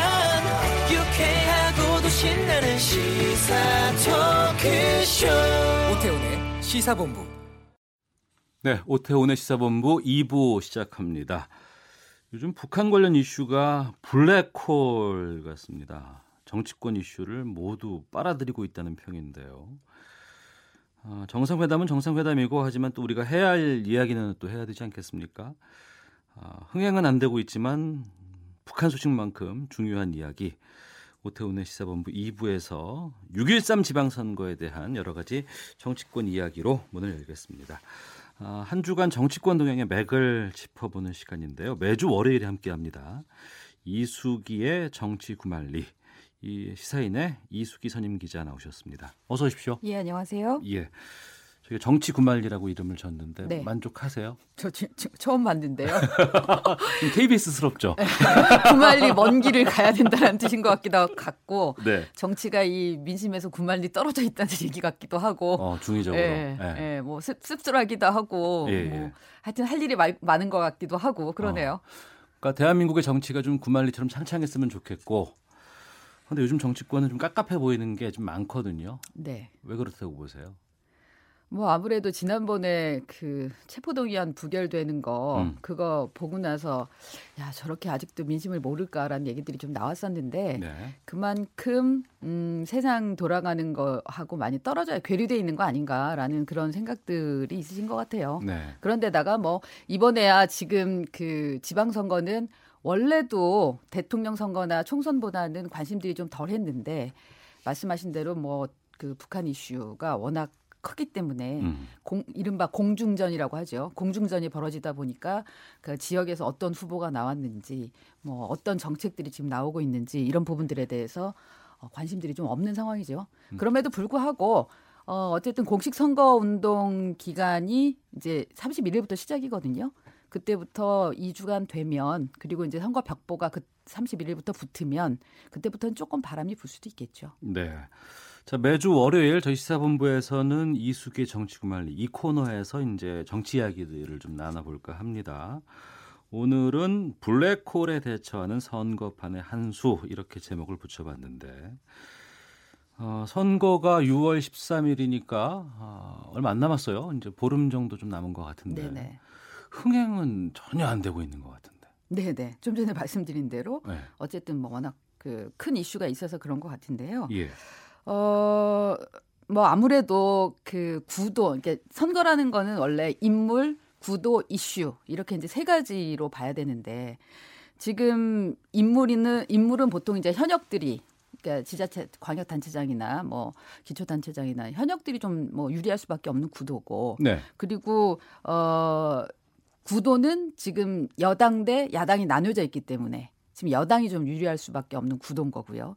그 다음에 이슈도 어, 지금 큰 이슈가 아, 있기 때문에 그동안에 뭐 안희정 그 전 충남지사와의 미투, 뭐 드루킹 사건 이런 것들이 몇 개 나오면서 그 대통령 여당과 대통령의 지지율이 높았는데 그게 살짝 흔들리고 그런 이게 이제 지방선거에 큰 이슈가 되지 않을까라는 얘기가 있었는데 그 이후에 이 그, 북한 이슈가 워낙 크게 덮치면서 지금 그 이슈도 좀 이제 가라앉아 있는 상황이기 때문에 그래서 지금 어, 인물, 구도, 이슈 이 세 가지 측면에서 다 어, 여권에 좀 유리한 국면으로 가고 있기 때문에 어. 가장 상징적이라고 볼 수 있는 지금 어, 광역선거 17개 중에서 뭐 14개가 여당이 유리하고 2개가 자유한국당이고 1개가 무소속이다. 이런 지금 평가들이 나오고 있는 상황이라 약간 재미가 없는 거죠. 어. 재미가 없는 상황에서 고공전이 어떻게 벌어지는가만 보고 있으니까 아, 흥행에 좀 그 안 되고 있는 상황인데 그럼에도 불구하고 최근에 그 중앙선거관리위원회가 조사를 했었어요. 이 이번 지방선거에 투표할 의향이 있느냐라고 네네. 했더니 전체적으로 봤을 때 한 70%가 넘게 음. 지방선거에 투표할 의향이 있다라고 얘기를 했거든요. 네. 그거는 2014년에 지방선거에 투표할 의향이 있다는 것보다 한 15%포인트 이상이나 많이 나온 거예요. 상당히 높은 수치네요. 그렇죠. 원래 어. 아까 말씀드린 대로 지방선거는 별로 사람들이 예, 인기 없고 예. 그다음에 뭐 사실 투표장 가보시면 알지만 기초의원, 광역의원들 이름도 모르는 상태에서 가끔 가다가 이렇게 당으로 그냥 줄줄이 찍어버리고 본인이 네. 지지하는 당으로 뭐 이런 일이 벌어지면서 나오면서 약간 자괴감 들고 아이 내가 이렇게 몰랐나 그런 경우도 있는데 나오고 나면 또 잊어버리고 어 그런 그런 상황이기 때문에 원래가 안 좋은데 그 관심도가 근데 요번에는 사실 관심도는 지금 높게 나왔기 때문에 네. 어, 그런 관심도에서 장, 지난 14대, 어, 2014년 지방선거 때 투표 참여율이 56%포인트 정도 됐을 것 같아요. 56% 정도. 그러면 어, 15%를 합하면 한 70% 정도 되지 않을까라는 음. 그런 생각들을 하고 있는데요. 그 70%까지 안 간다 하더라도 어쨌든 역대 최고로 나올 수도 있는 상황이에요. 네. 그러니까 잠재적인 관심사는 많은 상황. 그러나 아직 바람은 불고 있지 않은 상황 음. 이렇게 보고 있으면 원래 되지 않을까 그 새로운 정부가 출범하고 나면 그 다음에 나오는 여러 가지 뭐 총선이건 지선이건 견제 심리가 주로 많이 반영이 된다는 게 상례적이었던 것 같아요. 그렇죠. 보통은 어. 정, 부 심판론. 정부 심판론. 네. 근데 지금은 뭐 여러 가지 다른 뭐 이슈들이 뭐 남북 관련해서 이게 블랙홀처럼 정치권 이슈를 빨아들인다고 하더라도 어, 견제 심리 같은 것들이 반영이 되거나 아니면 인기가 없어야 되는데 선거는 흥행이 안 되지만 이렇게 많이 투표를 하겠다는 것이 바로 말씀해 주신 것처럼 그런 관심들이 아닐까 싶거든요. 네. 근데 원래 이제 어, 말씀하신 대로 이게 역대의 지방선거는 중간선거 성격이 강하잖아요. 그래서 어 이번에 특히 이제 뭐 1년 차 지나고 이제 2년 차 들어서서 하는 선거기 때문에 문재인 정부 심판론 민주당 정권 심판론이 음. 분명히 이제 불어야 되는 상황인데 그렇게 하려면 지지율이 좀 그 흔들리는 측면이 있어야 되고 대통령의 지지율이 네. 그다음에 아니면은 야권에서 훨씬 더 강력한 어 대한 정당으로서의 그렇죠. 못하는 부분을 잡고 예, 정책 네. 이런 부분들이 나와서 돼요. 예전 예전에 무상급식 같은 경우가 야당이 아젠다를 갖고 나와서 어, 처음에는 굉장히 강한 반대에 부딪혔지만 결국 그걸로 돌파해내는 그런 흐름들이 있었거든요. 네, 네. 어, 그리고 MB 정부 때도 2010년에 그, 그 당시에 MB 심판론이 있었어요. 그러니까 그 전, 그 첫 해에 쇠고기 협상 잘못했다라는 얘기가 있었고 그다음에 네네. 그 이후에 여러 가지 이제 그 측근들이 뭐그 관여 정부 정책에 관여했다라는 게 나오면서 심판론이 있었는데 그거를 천안함 그때 폭침 사건이 벌어지면서 이른바 신북풍 이런 걸로 한번 만회해 보려고 정부 쪽에서 그랬는데 결국은 신북풍이 불지 않고 그때는 야권에서 많이 약진을 했던 상황이 있었거든요. 그렇죠. 애초에 예. 나왔던 여론조사와는 상당히 좀 다른 결과가 달랐죠. 나왔죠. 예. 예, 예. 그러면서 이를테면 서울시장 같은 경우는 그때 이제 안희정 최문순, 최문순 이런 분들이 그 단체장으로 광역단체장으로 당선이 됐고 네네. 이제 한명숙 서울시장 경우 굉장히 격차가 벌어져 있다가 오세훈 당시 시, 예, 예. 네, 서울시장 후보의 경우 이렇게 보니까 막판에 아주 근소한 차이로 지는 그런 네네. 양상이었거든요. 네. 예, 그런 걸 보면 어, 결국 야당이 어떻게 하느냐에 따라서 음. 이 중간 선거는 어, 이게 격차를 줄일 수도 있고 이길 수도 있고 이런 상황인데 그러니까 지금 그 야당에서 그 부분은 좀 못하고 있는 게 아쉬움이 있는 거죠. 사실 선거라는 거는 그 여야가 좀 그 대등한 입장에서 이 정책 대결도 벌이고 인물 대결도 벌여요. 그래야지 그 재미있는 거거든요. 그러니까 2010년과 지금 지금 상황이 좀 비슷하다고 본다 그러면 당시에 서울 같은 경우에는 오세훈 대 한명숙 경기도가 김문수 대 유시민 이렇게 네. 됐고 여론조사에서는 상당히 많이 벌어졌었는데 결과는 많이 줄였지만 별, 변화는 없었던 그런 결과를 기억을 해요. 그래서 이제 지금 같은 경우에 서울에서도 어, 여론조사 믿을 수 없다. 나는 계속해서 더 어, 결과는 다를 것이다. 민심은 다를 것이다라고 많이 지금 각오는 있는데 어, 지금 이 북한 관련된 여러 가지 이슈가 다 먹어버리고 있다. 이걸 아시는 분들을 상당히 많이 토로를 하거든요. 야 쪽에서는 어떤 방향으로 야 쪽에서는 가야 된다고 보세요?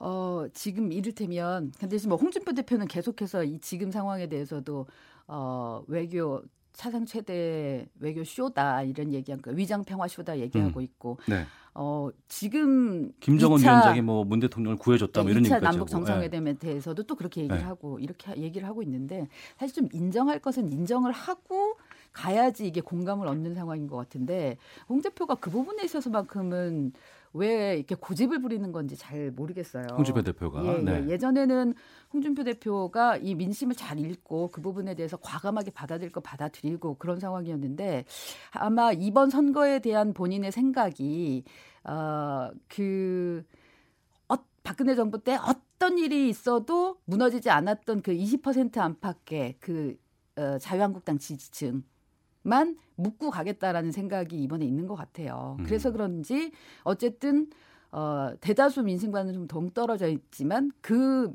민심에는 20% 안팎의 민심에만 부합하는 그 이슈만 지금 계속해서 잡고 가고 있는 상황인데 네. 그러다 보니까는 이제 에, 이런 얘기들이 나오는 거 아닌가 싶고요. 그러나 홍준표 대표가 만약에 에, 지금에 있어서 뭔가 그 활로를 뚫어보겠다 한다면 그건 경제 문제를 치고 들어가야 될 겁니다. 음. 지난번에 문재인 정부 1주년 됐을 때 각 분야별 이제 평가들이 있었는데 어, 보면은 경제 쪽이 제일 좀 약하게 나왔어요. 그 이유가 뭐냐면 이제 최저임금이 이제 급속도로 올라가서 자영업자들이 굉장히 힘들어하고 있다라는 그런 부분들. 그다음에 청년 실업이 생각했던 것보다 풀어 풀리지 않고 있다. 이제 이런 얘기들이 많이 나오니까 어, 그 부분에 있어서는 평가가 제일 박했거든요. 그렇다면 야당에서는 당연히 그 부분을 치고 들어갈 수밖에 없겠죠. 가장 아킬레스건으로 보는 게 경제 쪽이다. 그렇죠. 네. 예, 그러니까는 여권에서도 그 부분은 지금 제일 약하다고 생각해요. 사실 전체적으로 보면 괜찮은데 지금 평균 점수가 워낙 높다 보니까 음. 그 부분이 상대적으로 지금 박해 보이는데 그래서 문재인 정부 1년 되는 날 김동연 부총리나 경제부총리나 그 장하성 정책실장이 다 이 자영업자 문제나 이 경제 지표나 이런 부분들에 있어서 어, 충분히 하고 있고 좀 부족하지만 어떤 어떤 부분을 하겠다 이런 얘기를 그 청와대 뭐 그 채널이나 팟캐스트나 이런 데 나와서 얘기를 했거든요. 뭐 현장도 가고 그만큼 여권도 그 부분이 제일 취약하다 좀 생각해요. 네. 그렇다면 야권에서는 당연히 그 부분을 치고 들어가면서 오히려 본인들이 대안적인 정책을 놓고 내놓고 이래야지 먹혀 들어갈 텐데 음. 민심에서도 그런 부분들에 대한 피, 필요성이 있으니까. 알겠습니다. 근데 그 부분들이 좀 약해 보이는 것 같아요. 예. 어, 경합 지역 쪽으로 좀 가봐야 될 것 같은데 이 지방선거에서 이제 PK, TK 쪽에 대한 관심이 그나마 좀 높고 인물들도 좀 부각이 되고 있는 것으로 보여요. 뭐 40일 넘게 대립했던 뭐 드루킹 사건도 바로 이쪽에서 지금 나왔던 부분들이 좀 있고. 근데 막상 6.13 지방선거에 미치는 이 드루킹 사건 특검까지도 지금 도입되는 상황인데 이건 어떻게 평가하세요? 어, 일단 약간 잠잠해지면서, 그러니까 특검을 하겠다고 하니까는 사실 이슈가 이제 특검 하는 거 지켜보자 이렇게 되는 거잖아요. 그러다 보니까 최근에 여론조사 흐름으로는 크게 영향을 미치는 것 같지는 않아 보여요. 물론 표는 까봐야 되기 때문에 모르는 건데, 단, 이제 여론조사는 처음에는 그러니까 김경수 후보와 그러니까 김태우 후보의 사이가 많이 벌어졌다가 그 사이에 좀 줄어들었다가 다시 최근 조금 벌어들어, 벌어지는 그런 양상이 보이는데, 어쨌든, 어, 아마 특검이 선거 후로 지금 잡혀 있는 상황이잖아요. 그렇기 때문에 김태호 후보 입장에서는 어, 특검이 이루어지고 거기에서 김경수 후보의 문제가 불거져서 만약에 당선이 무효가 되는 상황이 음. 되는 그런 아니면 경남지사가 또다시 제보 그러니까 이 걸석 상태가 되는 그런 부분들에 대한 우려를 아마 증폭시키려고 하지 않을까 싶어요. 아, 왜냐하면 예, 예, 당연히 그러겠죠. 예. 그래야지 어, 경남 도민한테 아, 그런 그런 걸석 상태가 오지 않게 하기 위해서는 김태호를 뽑아라 된다. 이렇게 가야 되는 쪽으로 아마 예, 네. 그렇게 할 것 같고요. 김경수 후보 입장에서는 본인은 어차피 그런 부분에 있어서 어, 관련 없다. 그냥 그 당했다라는 저런 입장이기 때문에 본인으로서는 집권 여당의 후보로서 경남을 좀 크게 키우겠다라는 거를 강조하면서 가고 음. 있는 상황이기 때문에 그 경, 만약에 이걸 뚫고 김경수 후보가 어, 경남지사가 된다면 차기의 그 주요 후보로서 그러니까 급성장할 가능성도 있는 거고요. 네. 그리고 만약에 이거를 꺾고 김태 후보가 김태우 후보가 된다 그러면 그거는 경남에 있어서 그 여당이 한 번 더 들어가려고 했던 굉장히 전략 요충지로 삼았는데 그 부분을 다시 어, 들어가지 못하는 그런 양상이 벌어지는 거죠. 네. 부산의 경우도 그러니까 이제 여당에서는 지금 부산하고 경남을 굉장히 이번에 중요하게 생각하는 이유가 왜냐하면 문재인 대통령이 부산 출신이고 또 노무현 전 대통령 때부터 이 PK에서 거점을 좀 삼고 싶어 했고 그러나 일, 일부분 뭐 경남지사 김두관 지사는 들어갔지만 부산시장은 뭐 몇 번 해도 안 됐었고 뭐 이런 아쉬움이 있기 때문에 아, 이번에는 좀 꼭 해보겠다라는 그런 생각이 있는 거고 또 홍준표 대표 입장에서는 본인이 경남 도지사를 직전 했었고 그리고 이 경남 부산 경남이라는 데가 자유한국당의 이 낙동강 전선이라고 생각 전선의 마지막 보루라고 생각하고 있기 때문에 그러면 진짜 티켓까지도 막 밀고 들어올 수 있다라는 생각 때문에 굉장히 이번에 그 배수진을 치고 있는 상황이거든요. 네. 어 그래서 이제 PK가 굉장히 중요한 상황인 인 거죠. 여러 곳에서 지금 여론조사들 추이를 보면은 아무래도 지금 현재 여권 쪽에서 좀 유리한 것 같은 분위기가 PK 쪽에서는 보이고 그렇게 된다 그러면 TK 쪽이 가장 중요하고 여기는 정말 수성해야 된다. 이런 입장이 자유한국당 쪽에서 있는 것 같아요. 네. 그럼에도 불구하고, 어. 그러니까 그런 것 같아요. 지난 지난 이제 대선회 때도 홍준표 대표가 두 배 이상 더 받았거든요. 문재인 후보보다. 예. 그이 TK 지역에서는. 근데 지금은 정당 지지도가 아, 민주당 민주당이 조금 더 높게 나오는 물론 어. 오차범위 아닌 안에서 나오는 게 지표가 더 많은데 그럼에도 불구하고 어쨌든 좀 더 나오기 때문에 기대를 하는 양상인 것 같아요. 그러나 후보들이 현역 후보들이나 인지도가 높은 후보들이 자유한국당이 더 많고 왜냐하면 음. 그쪽 출신 뭐 그쪽이 텃밭이니까 그쪽에 인물들이 더 많은 거죠 지금 상황에서는 그렇고 아직 야권에 대해서 어, 여당에 대해서 아직은 좀 어, 의심의 눈초리를 보는 그런 양상들이 있어요. 과연 와갖고 제대로 할 수 있을까? 그래도 인물은 우리 지금 한 현역들이 낫지 않나?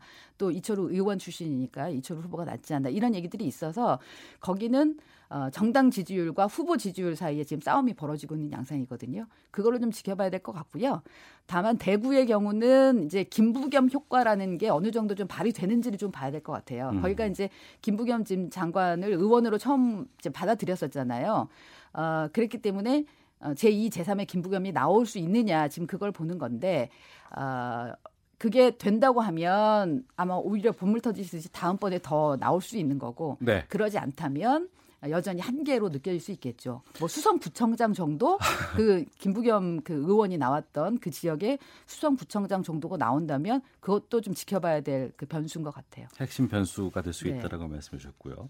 과거와는 상당히 좀 다른 양상이 이번 지방선거에서 예상이 되고 또 펼쳐지지 않을까 싶은데 후보 단일화가 이전에는 그랬었습니다. 야당 쪽에서 서로가 우리가 어, 여당을 이기기 위해서 후보 단일화를 해야 된다라고 또 지지자들도 막 그렇게 요구를 해서 뭐 단일화가 되네 안 되네 그랬는데 지금 또 야당 쪽에서는 지금 후보 단일화 얘기가 나오고 특히 서울시장 같은 경우에 어, 김문수, 안철수 이 후보의 단일화에 대한 얘기들이 좀 나오거든요. 어떻게 보십니까?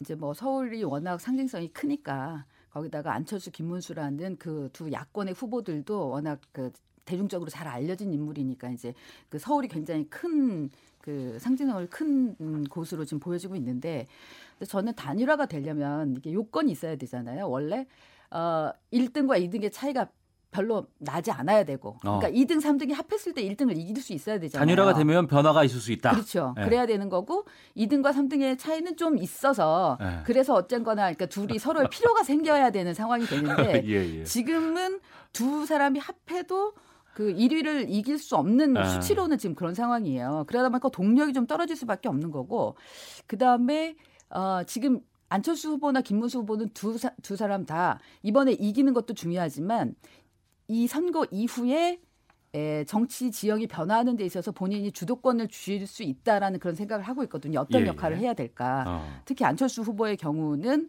이 보수에 있어서의 새로운 아이콘이 되겠다는 생각이 있는 것 같고 김문수 후보의 경우도 만에 하나 야, 자유한국당이 어, 참패해서 홍준표 대안론이 얘기가 된다고 하면 또 본인이 그 부분에 대해서 생각이 있을 수도 있거든요. 음. 그런 그렇게 보기 때문에 완주에 욕심이 생길 수도 있어요. 음. 만약에 한다 그러면 제가 볼 때는 안철수 후보가 양보할 것 같지는 않고 만약에 단일화를 한다면 김문수 후보가 단일화에 응할 가능성이 더 높은데 그러다 김문수 후보도 본인이 그 이유를 봐야 되는 측면이 있기 때문에 쉽지는 않아 보여요. 음, 알겠습니다.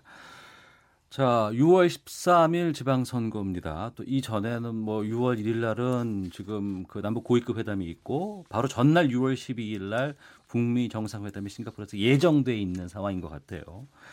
이 상황에서 우리가 좀 이 눈여겨봐야 할 여러 가지 변수들 뭐가 있다고 보시는지 간단히 좀 말씀 부탁드리겠습니다. 네, 일단은 그야말로 6월 12일 날 이루어질 수 있을지 북미 회담이 음. 그 사이에 또 어떤 변수가 생길지 모르잖아요. 네, 포인트죠. 어, 그리고 6월 12일 날 어떤 결과가 나올지 왜냐하면 2002년 대선 때 음. 그 노무현 정몽준 단일화가 바로 전날 깨졌죠. 대선 전날 네. 깨졌잖아요. 그래서 그게 결국은 노무현이 망하는 길이 아니냐 이런 얘기가 나왔었는데 역풍이 그렇죠, 불어서 네. 노무현 후보가 오히려 됐잖아요. 예. 그런 것처럼 6월 12일 날 어떤 결과가 나오느냐에 따라서 6월 13일 날 바로 그날 보, 보도가 나올 거기 때문에 그날의 투표에 어떤 영향을 미칠까를 봐야 될 것 같고요. 그다음에 지금 좀 전에 잠깐 잠깐씩 말씀드렸지만 서울의 경우는 오히려 2등이 누구일까라는 부분에 대해서 좀 네. 관심을 가져야 되고 어, 경남에서 김경수가 승리할 건지 아닐 건지 그런 부분.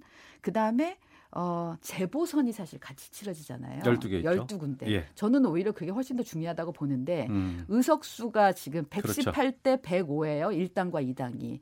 12개가 만약에 1당에 다 가면 박, 그 과반까지도 확보할 수 있어요. 우군들이 그렇죠. 합해지면. 네.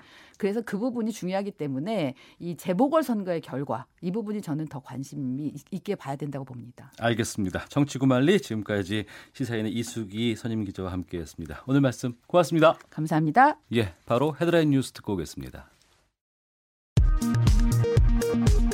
지난해 반도체 등 전기 전자업종의 매출 증가에 힘입어 국내 기업들의 성장성과 수익성이 개선된 것으로 나타났습니다. 한국은행이 오늘 발표한 2017년 기업 경영 분석을 보면 지난해 기업 매출액은 전년도보다 9.9% 증가했습니다. 올해 1분기 가계소득에서 세금이나 보험료, 이자 비용 등 부담이 역대 최고 수준으로 집계됐습니다.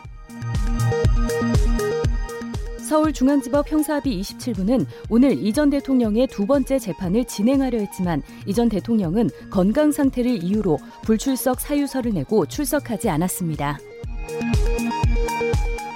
양승태 전 대법원장이 자신의 재임 시절 불거진 법원 행정처의 사법 행정권 남용 의혹과 관련해 특별조사단의 조사를 거부한 것으로 드러났습니다. 이원화됐던 환경 분야 피해 구제 업무가 한국환경산업기술원으로 일원화됩니다. 7월부터 블록체인 기술이 적용돼 여러 은행에서 사용할 수 있는 은행권 공동 인증 서비스가 도입돼 공인 인증서를 대체할 예정입니다. 지금까지 헤드라인 뉴스 조진주였습니다. 이어서 기상청의 윤지수 씨입니다. 네, 오늘의 미세먼지 정보입니다. 먼저 서울의 미세먼지 수치는 1세제곱미터당 30 마이크로그램, 초미세먼지는 13 마이크로그램을 보이면서 지금 좋은 상태를 보이고 있습니다. 서울과 더불어 제주도 지역은 좋음 단계를 보이고 있고요. 대부분 지역은 보통 단계입니다. 다만 울산 지역은 미세먼지 수치가 1세제곱미터당 81 마이크로그램을 보면서 나쁨 단계를 보이고 있는데 미세 초미세먼지 상황도 마찬가지고요. 오늘 대기 확산이 원활해서 대부분 대부분 지역은 보통 수준을 이어갈 것으로 예상이 되지만 일부 중부 내륙 지역을 중심으로 대기가 정체하면서 충청북도 지역은 종일 나쁨 수준의 탁한 공기 예상되는 상황이고요. 전라북도 지역도 오후에는 나쁨 수준으로 농도가 다소 오를 수 있다는 점 참고하시면 좋겠습니다. 내일은 오전 중에 일부 중서부 지방을 중심으로 농도가 다소 오를 것으로 예상되지만 전반적으로 보통 수준을 예상하고 있습니다. 지금 서울을 비롯해 중부지방과 전라북도 지역은 하늘이 무척 맑은 편이고 강원 영동 지방과 그 밖에 남부 지방은 다소 구름이 많이 드리워진 가운데 남해안 지역과 일부 제주도 지역 비가 내리고 있습니다. 오후까지는 남해상을 지나는 기압골의 영향을 받아서 남해안과 제주도 지방 비가 좀 더 내릴 것으로 예상됩니다. 기온이 많이 오르고 있습니다. 지금 서울균 27.9도를 가리키고 있고요. 전국적으로 낮 최고인 20도에서 29도의 분포로 어제와 비슷하거나 조금 높은 기온 예상됩니다. 지금 서울균은 27.9도입니다. 지금까지 날씨 정보였습니다. 다음은 이 시각 교통 상황 알아보겠습니다. KBS 교통정보센터의 오수미 씨입니다. 네, 이 시각 교통정보입니다. 고속도로에서 2, 3초만 졸아도 100m를 눈을 감고 주행하는 것과 같습니다. 운전 도중 환기를 자주 하고 졸리면 반드시 휴식을 취한 다음 운전을 해주셔야겠습니다. 지금 경부고속도로 부산 쪽으로는 오산 부근 2차로에서 승용차 관련한 사고가 났고요. 처리 작업의 여파로 동탄 분기점부터 오산까지 3km 구간에서 정체가 극심합니다. 서울 외곽순환고속도로 판교에서 일산 방면은 중동 부근에서 화물차 관련한 사고 있었고요. 처리는 이제 막 정리가 됐지만 여파가 남아 소래터널부터 송내까지 5km 밀립니다. 그리고 평택 제천간 고속도로는 작업 여파를 크게 받고 있습니다. 제천 방면으로 남한성부터 북진천까지 7km 구간에서 더딘 흐름 이어지고 있고요. 청주 영덕간 고속도로도 작업 때문에 양방면 모두 문의 부근에서 속도가 떨어져 있습니다. 중부 내륙고속도로 창원 쪽으로도 괴산 부근에서 2km, 반대편으로는 연풍 부근에서 3km 정체인데 역시 각 구간 모두 작업 때문에 밀리고 있습니다. 지금까지 KBS 교통정보센터였습니다.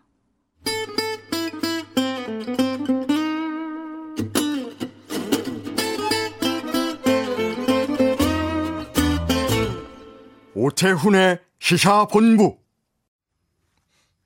네, 로고 처음 들어봤습니다. 저도 이 목소리가 누군가 깜짝 놀랐는데 알겠습니다. 예. 어, 옥스포드 영어 사전에 80년대 우리나라에서만 존재하는 단어가 등재가 됐어요. C-H-A-E-B-O-L, 재벌이라는 단어입니다. 근데 얼마 전에 한국에서 시작된 또 다른 단어가 여러 외신들을 강타하면서 어, 그야말로 세계적인 표현이 됐습니다. GAPJIL, 갑질이라는 단어인데요. 그 대한항공 조현민 전 전무의 물벼락 갑질 파문 때문이었고요. 뭐 이렇게 유명한 단어가 됐지만 실상은 베일에 쌓여 있는 재벌 그리고 갑질 이에 대한 것들 적나라하게 파헤쳐보는 시간 준비했습니다. 이름해서 그 갑이 알고 싶다 코너입니다. 정선섭 재벌닷컴 대표와 함께하겠습니다. 어서 오십시오. 네, 안녕하세요. 예. 재벌닷컴 이름부터 좀 강렬하고 이게 재벌 친재벌 쪽인지 반재벌 쪽인지 좀 애매하기도 할 분들이 계실 것 같아요. 글쎄요. 그 저는 설, 설립을 2006년도에 했습니다만 예, 예. 처음에 설립할 때 에, 상업적 목적으로 설립을 했습니다. 네. 그 모델은 미국의 그 포브스라는 잡지가 있는데 있죠. 예. 에, 그거 어, 기업을 분석하고 음. 기업 가치를 평가하고 뭐 이런 거였는데 에, 그것을 모델로 해서 이제 설립을 했어요. 근데 에, 이름이 재벌이다 보니까 어, 당사자 쪽에서는 상당히 불편해 하더라고요. 그 어. 이유가 예. 어, 저희가 기업 가치를 평가를 하려면 아무래도 통계적인 분석을 많이 해야 되고 통계 나와야죠. 예, 네. 평가를 해야 되는 것이거든요. 그러다 보니까 기업들이 여태까지 접하지 않았던 그런 아마 따가운 점들이 노출되기 시작한 것 같아요. 어. 사실 뭐 저희가 했던 일 중에 에, 가장 그 센시티브하다 그래야 될까요? 좀 예민했던 부분이 일감 몰아주기였습니다. 예, 예. 예, 그것이 이제 통계적으로 저희가 발표를 하면서 어. 사실은 언론들이 일감 몰아주기라는 단어를 쓰게 됐죠. 아, 그때 나온 거예요? 예, 그 그때 얘기가? 이제 2010년도에. 예. 그것이 일감 몰아주기 이후에 이제 경제 민주화가 또 그 마침 어, 시대적 어떤 그 트렌드가 돼버리고 해서 그때 이제 저희가 상당히 주목을 받았고 어. 해당 그 대기업들은 좀 불편한 음. 그래서 뭐 안티 아니냐 네, 네. 반기업 정서를 부추기는 게 아니냐 뭐 이런 얘기를 했습니다마는 저희는 어디까지나 통계라는 객관적 자료를 통해서 평가하고 분석하는 거죠. 예, 대기업들이 잘하면 잘할 수록에 뭐 좋아지는 거고. 네. 그럼 몇년 지나고 나니까 예. 사실은 이제 대기업 쪽에서도 아 우리가 몰랐던 리스크들을 어. 어, 미리 예고해줘서 고맙다 이런 그 기업도 있었고요. 예. 여전히 뭐 저희한테 에, 너무 어. 뭐 이렇게 노출시키는 거 아니냐 예. 하는 이런 불편한 감정을 보이는 것도 있습니다. 그 불편한 곳을 이곳에서 와서 많이 좀 알려주세요. 아, 예, 뭐, 그들은 뭐 갑이니까, 예. 어, 저희는 을의 입장에서 잘 음. 한번 따져보겠습니다. 아, 본격적인 좀 얘기를 어, 해야 될 것 같은데, 오늘 첫날인데, 갑 of 갑 소개를 해 주신다고 제가 들었거든요. 네, 역시 그, 어, 혹시 그 결혼 사이트 같은 거 많이 안 보셨을지 모르겠는데 젊은이들한테는 이제 호, 그 결혼을 앞둔 젊은이들한테는 매칭해 주는 그런 사이트 네, 말씀하시는 그렇죠. 거죠. 예, 예. 옛날로 치면 뭐 중매인데 예, 예. 제가 결혼할 때 그게 막 네. 생길 때라서 그 저는 못 해봤어요. 결혼 사이트에서 예. 배우자 선택 조건의 1위가요. 예. 할아버지가 부자입니다. 아버지 말고 아버지도 아니고. 예. 그러니까 할아버지가 부자라는 얘기는 전통적으로 돈이 많은 집안이다 이런 걸 의미하는 거거든요. 어. 아버지는 뭐 당대에 갑자기 뭐 벌 수는 있었지만 네, 그것이 네. 지속 가능성은 좀 떨어진다 이런 얘기라서 어. 그런지 모르지만 하여튼 할아버지가 부자. 네. 에, 우리나라 재벌 3세들 할아버지가 부자들이에요. 아 그렇죠. 예. 네. 재벌 2세도 아니고 3세. 그렇죠. 그러니까 말하자면 우리 사회에서 가장 음. 부가 안정적으로 지속적으로 어, 되어 있는 뭐 그런 그 집안의 3세들. 우리가 뭐 1, 2, 3 이렇게 숫자를 붙이면 왠지 좀 뭐좀 뭐 헷갈리잖아요. 네, 근데 네, 네. 창업주, 재벌 음. 그룹을 세운 사람의 손주들이다. 이렇게 이해하면 이제 편하죠. 예. 뭐 우리 사회에서 가장 돈이 많은 요즘 뭐 금권 만능주의, 뭐 금전 만능주의 이런 표현을 씁니다만은 음. 역시 돈 많은 집안 사람들이죠. 그러니까 대표적으로 이, 삼성이라고 붙인다 그러면 네네. 어 이병철, 이건이 이제 3세라고 한다 그러면 이재용. 이재용. 아, 지금 전반적인 대한민국의 재벌 쪽에 있는 상황들이 3세들의 경영권 승계가 많이 활발하게 이루어지는 곳이고. 그렇죠. 우리 재벌이 이제 처음에 탄생을 한 것이 예. 1950년대였는데 예, 그때 많이 이제 예, 설립이 됐죠. 그래서 어 연도를 뭐 한 70년 정도 됐어요. 그러니까 70년 1세대가 30년이지 않습니까? 네네. 그러다 보니까 지금 3세로 넘어가는 시점이에요. 음. 그 3세로 본격적으로 넘어간 것이 2005년 이후부터입니다. 네. 그래서 3세들이 서서히 이 재벌 그룹의 경영진에 이제 자리 잡기 시작한 것이 2005년 이후부터 굉장히 늘어났어요. 네.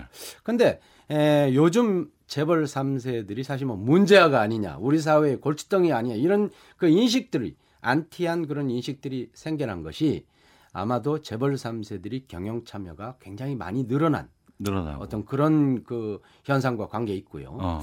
2010년 무렵에 보면 네.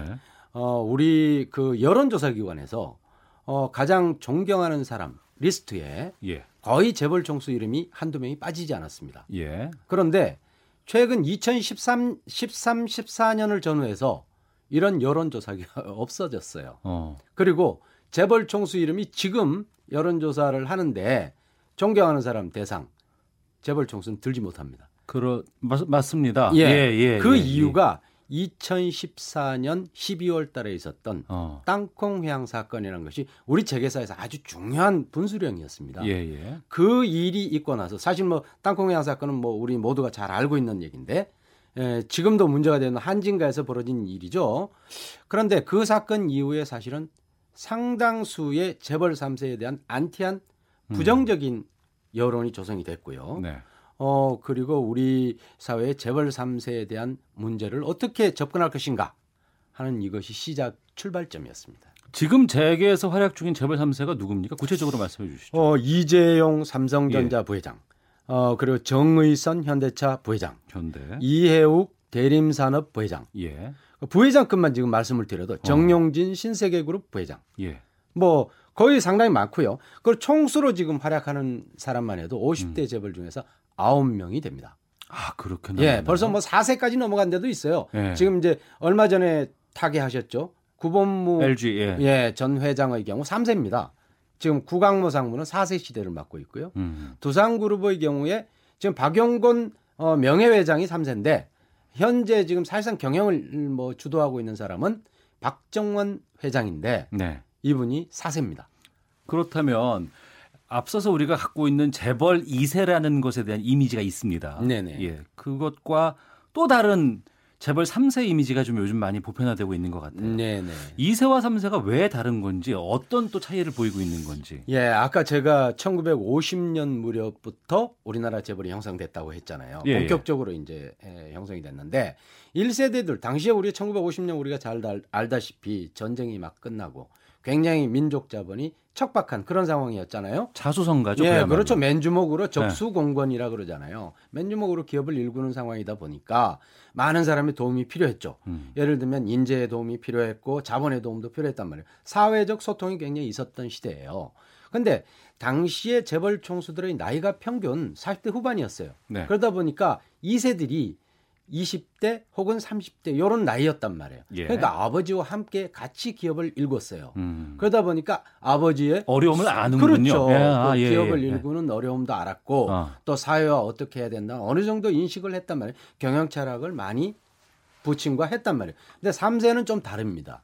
이제 3세들은 대부분 성공한 상태에서 왕자의 대접을 받고 공주처럼. 공주의 대접을 받고 또 교육적인 문제도 한국에서 조금 다니다가 해외에 나와서 예, 유학을 유학하고. 대부분 하고 예, 예. 이러다 보니까 해외 문화와 한국 문화의 차이점도 있고요. 어. 또 들어와서 빠르게 뭐, 뭐 초고속 승진 정도가 아니라 초음속 승진을 했죠.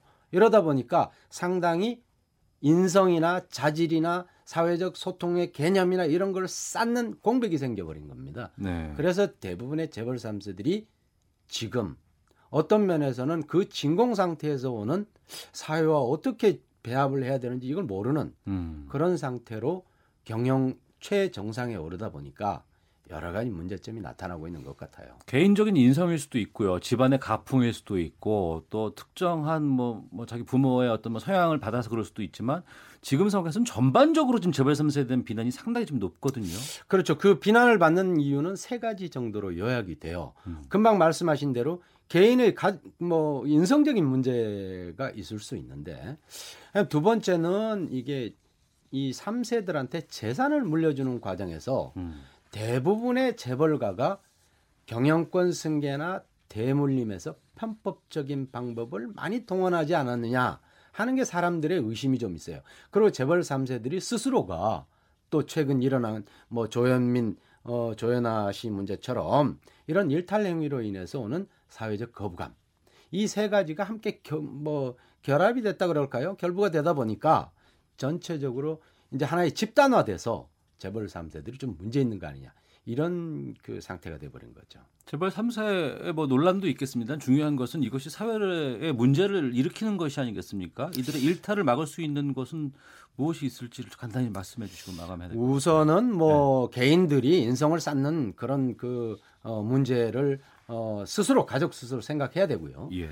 어, 두 번째는 우리나라의 사실은 재벌 3세의 문제가 지금 이제 재벌 3세들이 대기업에 그런 최고 정상에 올라서 기업을 경영하지 않습니까? 그러면 이게 오너 리스크로 작용한다는 거예요. 네. 어, 그렇기 때문에 재벌 3세들이 만약에 문제를 일으켜 사회적 무리를 일으켰거나 문제가 있다고 했을 때는 경영 참여를 배제하는 수밖에 없습니다. 지금 한진 쪽에서 지금 그 얘기 좀 많이 나오고 있고 그렇죠. 지금 한진가가 그런 상태에 몰리는 경영권에서 배제시켜라 네. 하는 것이 사회의 요구 아닙니까? 예. 그 그게 불가피한 이유가 재벌들이 차지하고 있는 한국에서의 GDP에서 거의 한 40%를 차지하는데 어. 아, 이런 상황에서 잘못하면은 국가 경제 전체 큰 위기가 된다는 얘기죠. 음. 그러니까 사전에 차단할 수 있는 방법, 뭐 집중 요즘 논의되고 있습니다만 집중 투표제를 도입한다든가 예를 들면 어 그 재벌 3세 중에서 사회적 무리를 일으킨 사람들은 경영 참여를 배제한다든가 장기간 어느 시점까지는 못하게 한다든가 이래야 되는데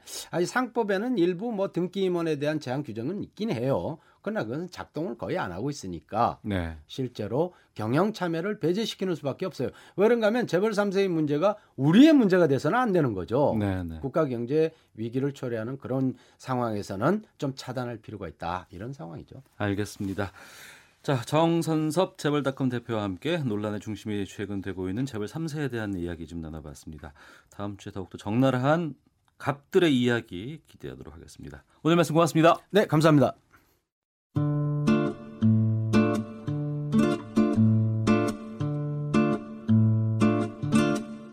오태훈의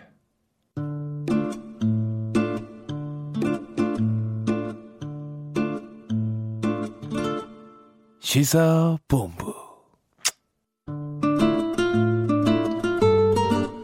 예, 아, 북미 정상회담 준비로 바쁜 트럼프 대통령이 또 하나의 폭탄을 예고를 했습니다. 수입 제품에 최대 25%까지 관세를 부과할 수 있는 무역 확장법 제 232조 카드를 꺼내든 것인데요.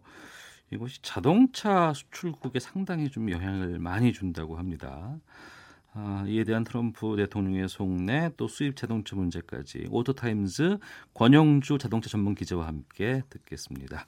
어서 오십시오. 네, 안녕하세요. 예. 네. 먼저 이 무역 확장법 제 232조가 뭔지부터 좀 설명을 좀 해주세요. 사실 처음 듣는 것 같은데 예. 이미 나왔었어요. 지난번에 철강 관세 때. 아 철강 관세 문제. 그렇죠. 예, 예, 알고 그때 있습니다. 나왔던 건데 예. 이런 겁니다. 어, 너네 미국에 수출 많이 하니? 예. 네, 우리 많이 하는데요. 근데 너네가 미국 수출 많이 해가지고 미국 산업이 좀 흔들릴 것 같아. 네. 이거 미국 안보에 위협이 되거든. 네. 그러니까 우리 관세 부과할게. 이게 어. 무역 확장법이에요. 철강이 안보에는 영향을 줄 수 있을 것 같아요. 네. 또 자동차하고 국가 안보하고 어떤 관계가 있는 거예요? 어, 제가 정확히 트럼프 대통령의 마음속을 들어가 보지 못해서. 네. 어, 어떤 아무도 몰라요. 뭐 알 수가 없으나. 예. 그러니까 이제 우리가 얘기하기로는 그런 거죠. 음. 미국이 자동차 생산 대국인데 네. 미국이 자동차를 많이 수입하는구나. 네. 그러니까 미국 그 수입하니까 자동차 쪽의 일자리가 더 늘리고 싶어도 안 늘어나는구나. 네. 트럼프 대통령 입장에서는 이제 어, 자신에게 표를 던지는 지지층이 네. 미국 사람이니까 예. 미국에다 일자리 늘려주면 나에게 표를 던지겠지. 어. 아 그렇다면 요거 한번 카드 꺼내보자 네. 해가지고 들고 나온 게 자동차 쪽의 무역 확장법이죠. 어. 근데 이게 발동이 되면 예. 지금은 관세가 2.5%인데 네. 25%로 올리겠다는 건가요? 그렇죠. 가능해요? 어, 가능한지 안 한지는 네. 제가 현지에서 국무회의에 들어가 보지 못해가지고 어. 알 수는 없으나 예. 일단 그렇게 공언을 했습니다. 예. 검토를 해보자. 어. 가능하다 그러면 우리 하겠다라고 하는 건데 이게 지금 우리만 떨고 있는 게 아니고 예. 지금 일본에도 한 방 쾅 떨어졌고요. 일본도 미국으로 대미 수출 상당히 많이 하죠. 자동차. 그러니까 미국이 전체 자동차가 1년에 한 1,800만 대 정도가 팔립니다. 1년에. 네. 네. 그러면 이제 어느 수준인지 가늠이 안 되죠. 어, 우리는 몇 대일까요? 글쎄요, 저도 모르겠어요. 우리 180만 대입니다. 우리가 180만 대. 딱 10배. 10배. 네. 네. 그러면 1,800만 대를 다 미국에서 만들어 팔면 트럼프 대통령이 이런 얘기 안 했겠죠. 음. 근데 그 중에서 900만 대 정도를 미국에서 만들어 팔고 나머지 800만 대 정도는 수입합니다. 네. 그러니까 800만 대도 미국에서 만들자. 어. 이런 얘기를 하는 거예요. 그게 어떤 브랜드인지 그게 일본 브랜드, 한국 브랜드 가릴 것 없이 예. 무조건 미국에서 만들자라고 하는 게 이제 그 취지고 어. 그럼 이렇게 생각되지 않습니까? 대체 누가 그렇게 많이 수출하냐? 예. 캐나다가 제일 많이 합니다. 캐나다. 네, 캐나다가 200만 대 하고 그다음에 이제 일본이 171만 대로 많이 하고 그다음 멕시코. 네. 그다음 우리예요. 어. 어. 그러니까 만약에 이게 진짜 25%가 어, 만들어진다 그러면 네. 우리로서는 이게 뭐 그냥 단순하게 잽 한 대 맞는 정도가 아니고 그냥 스트레이트 한 방 세게 맞는 어마어마한 타격이 올 수밖에 없는 그런 입장이어서 지금 우리도 이제 민관 테스크포스 구성해가지고 야 대응하자 이렇게 나서고 있는 거죠. 그러니까 25% 고일 관세가 현실화되면 예. 지금 이제 대미 수출이 한 우리가 4위, 5위 정도 하신다고 말씀하셨는데 예. 그럼 이 거의 다 이 대미 수출 자체가 무너지는 상황까지도 예측할 수 있겠네요. 그렇죠. 무너진다는 것도 당연히 그러겠지만 네. 이런 거죠. 자, 그럼 협상해가지고 이렇게 하는 거예요. 우리가 100만 대 수출하니까. 예. 그래. 트럼프 대통령의 입장도 있고 하니까 음. 우리가 딱 10만 대만 미국에 더 어, 생산 보낼게. 라고 할 수 있겠죠. 음. 네. 근데 그러면 그 10만 대 보내면 우리는 또 10만 대를 만드는 인력이 줄잖아요. 네네. 어, 그러니까 우리로서도 이게 쉽지 않은 문제라는 거죠. 어. 자, 이게 그러면 우리뿐만 아니고 뭐 유럽이라든가 일본이라든가 네. 이런 쪽에서 좀 공동 대응을 좀 할 필요도 있지 않을까 싶기도 한데. 공동 대응을 하면 참 좋은데 네. 이게 자동차는 워낙 경쟁이어서 어. 이게 맞잡고 경쟁이 잘 공동 대응이 잘 안 됩니다. 그래서 네. 독일이 지금 미국에다가 한 50만 대 정도 수출하거든요. 독일이 이제 메시지를 보냈어요. 야, 우리 혼자서는 도저히 감당이 안 되니까 네. 손잡자. 어. 네, 그래가지고 이제 어 좋은 생각. 같이 손잡고 한번 대항해 봅시다.라고 하는 거죠. 그 왜 그러냐면 미국에 수출 많이 하는 나라 중에 제가 앞서 캐나다, 멕시코, 일본이라고 말씀드렸잖아요. 캐나다하고 멕시코는 대부분 다 미국 회사 차를 만들어요. 아, 포드나 뭐 그렇죠. GM이나 포드, 뭐 크라이슬러 이런 회사들이 네. 공장을 캐나다하고 미국에 많이 놨습니다. 그러니까 자국의 브랜드를 수출하는 것이 아니고 그렇죠. 요거 이제 크게 무역 확장으로 보면 트럼프 대통령 입장에서 보면 요건 우리 거. 음. 어, 그래. 니네는 거까지는 어, 괜찮고 관세 예외. 어, 네. 나머지 이제 일본하고 한국하고 독일이거든요. 예, 예. 어, 그래서 이제 세 나라가 이제 공동으로 대응 잡자고 한 게, 어. 그러니까 이제 유럽에서는 그래 좋아 그러면 자동차 이외에 우리도 보복 관세 하겠어. 음. 라고 나오는 거고요. 그 일본은 지금 음, 미국에서 그러면 SUV 생산을 좀 더 늘려볼까? 이제 그런 고민을 하고 있는 거고. 네. 우리는 지금 참 난감한 처지인 거죠.